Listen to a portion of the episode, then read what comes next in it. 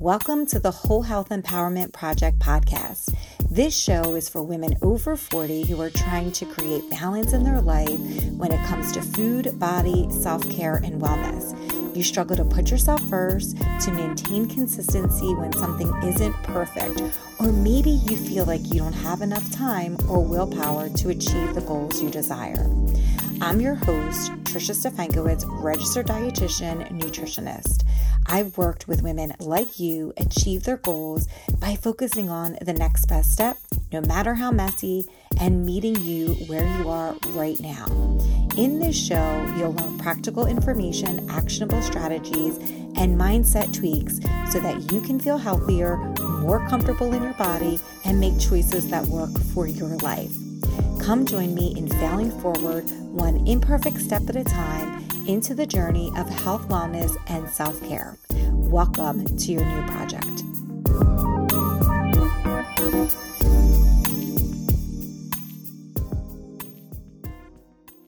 Hey, ladies, welcome back to the show and happy Thanksgiving if you live here in the States. This episode is dropping on Thursday, and this Thursday today is Thanksgiving. So happy Thanksgiving. If you don't live in the States, please save this episode because really it can be used for any celebratory event that you have coming up as especially if it's an event where you tend to focus on the food a lot.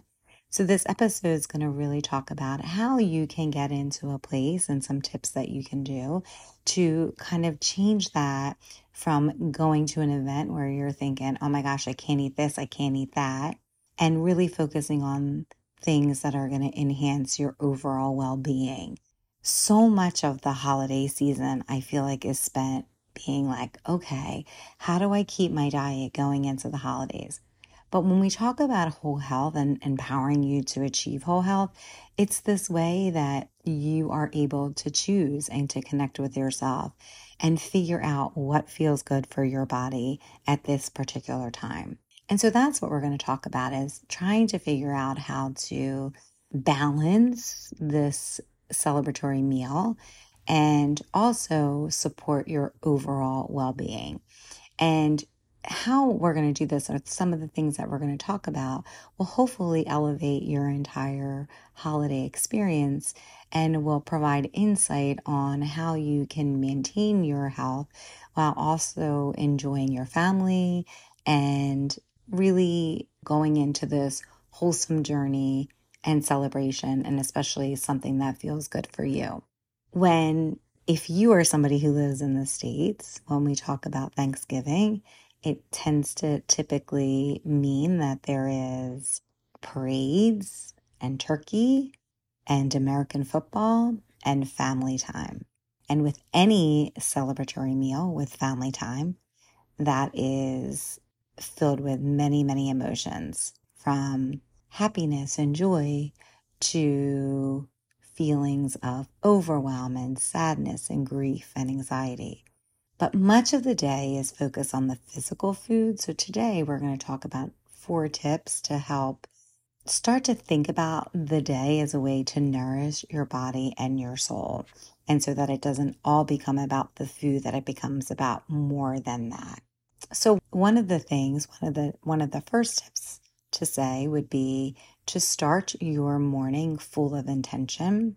And this intention hopefully will provide you with some connection to yourself with some feelings of mindfulness and calmness while also adding structure to your day. With any celebration, with any holiday meal, it tends to be one big meal. And it, if especially if you're somebody who's preparing the food, it tends to be one task to the next task to the next task to the next task. And there's so little downtime for you to really be with yourself and connect with yourself. But what's helpful is that if you're able to provide any time to yourself, it's really going to help you allow yourself to connect to yourself. A lot of times when you are at these family events, and a lot of times with eating in general, it's not so simple as what you eat. There's a lot of emotional trauma and emotional ties and emotional past history that's tied into the food, that's tied in with the occasion. And so allowing yourself to have that time for yourself before your day begins, before the celebration begins, will allow you to start to become a little bit more in line with how you're feeling and how you can manage the emotions that you have. And different people do it in different ways. You could be somebody who manages your feelings by maybe saying a prayer or having some quiet time to yourself in the morning. That could be, again, you could be praying, you could be taking a, a, few deep breaths, you could be meditating, you could be writing down and connecting with and journaling how you feel and strategizing how you're going to kind of get through the day, especially if you feel like you're going to come into contact with people that you don't want to come into contact with or that make you feel uncomfortable or you think there's going to be some kind of uncomfortable situations or you feel like you need to self protect. You could be writing down some of the things that you're grateful for and we're going to talk about that as we as we get to the last tip but what that does is just allowing you to refocus on something bigger than yourself but also that you're giving yourself that space to really figure out what it is you're feeling in the moment. That's the importance of the of this time to yourself. Now, you may be somebody who it's very hard for you and uncomfortable for you to sit in all those feelings. And so you may be somebody who maybe needs to manage your feelings by doing something physical. And that could be exercising, taking a particular class that's only offered on Thanksgiving Day, taking a walk in your neighborhood, doing yoga, whatever it is that makes you feel good. It's not meant to be an exercise that you partake in that is going to give you permission to eat how you want. The goal of it is to be an outlet for any emotion that you're feeling that feels overwhelming to you. And this could be really, even excitement can be a really overwhelming feeling. So it doesn't have to just be negative feelings, but it could be any feeling that you're feeling that feels too big to manage.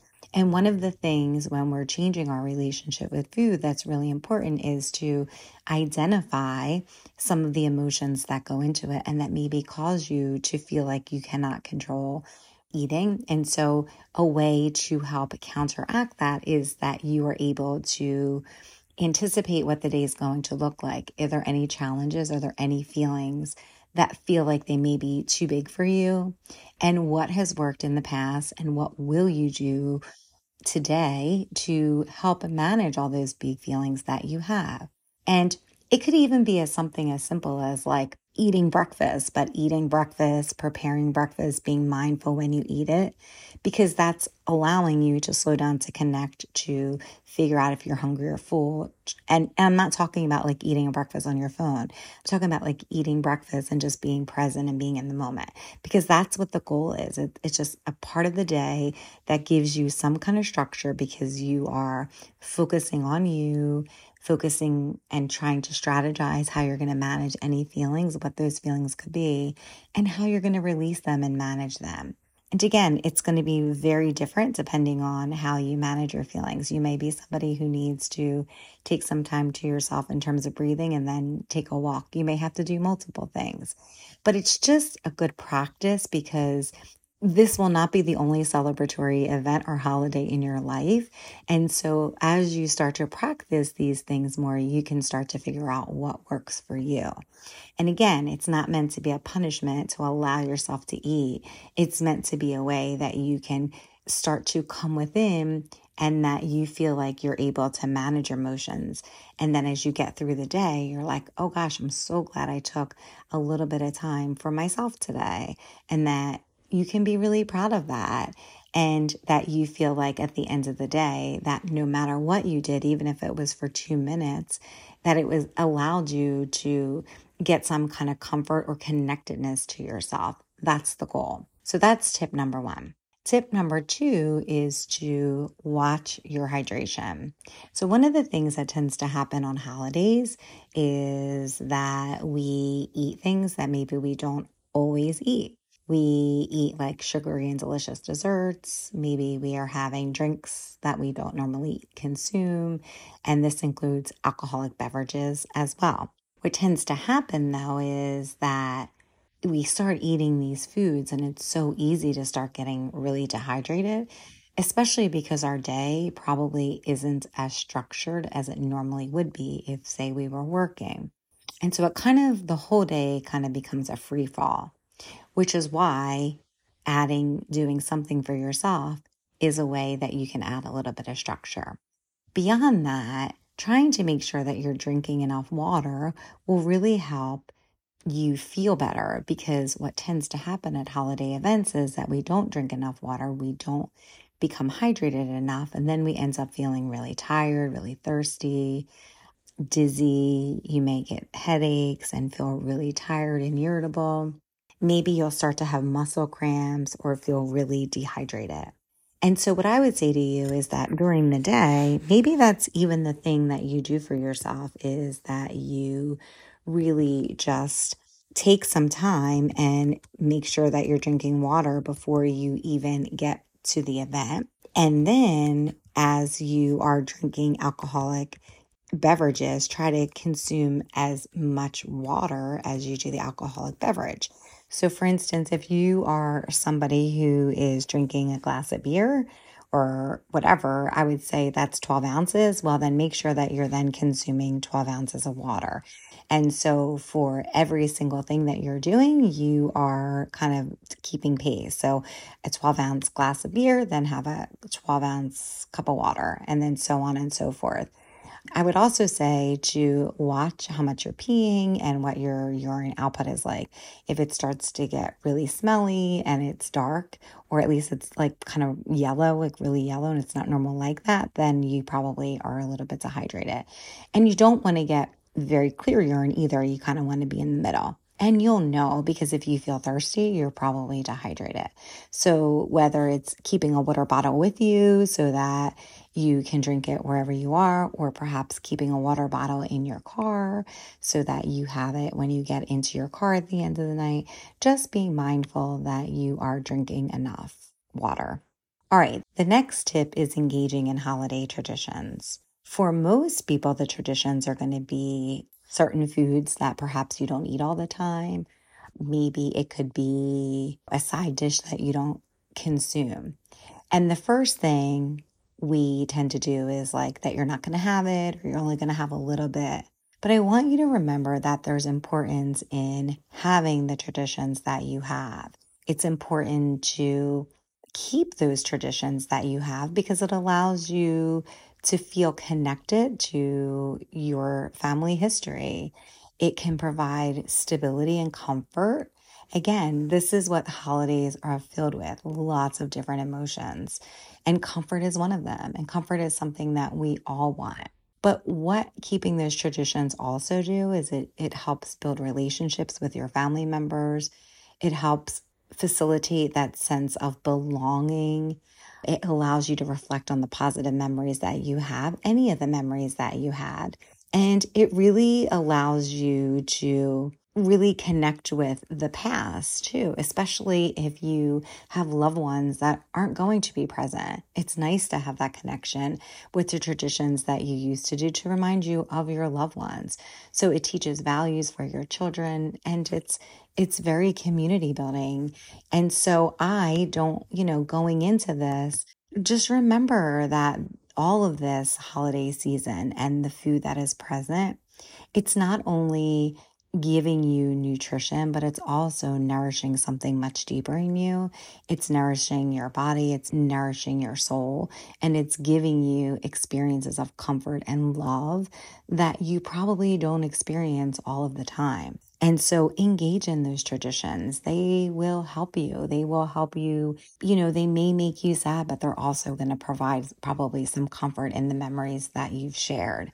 And if you if there's other traditions that you want to do because you feel like you're living this lifestyle that feels more inclined to physical activity, then you can make new traditions too. You don't have to bring the things that you used to bring in the past. You can bring that and you can bring something else that you feel is more in line. So the traditions of the past don't have to always stay in the past. You can make a new tradition too.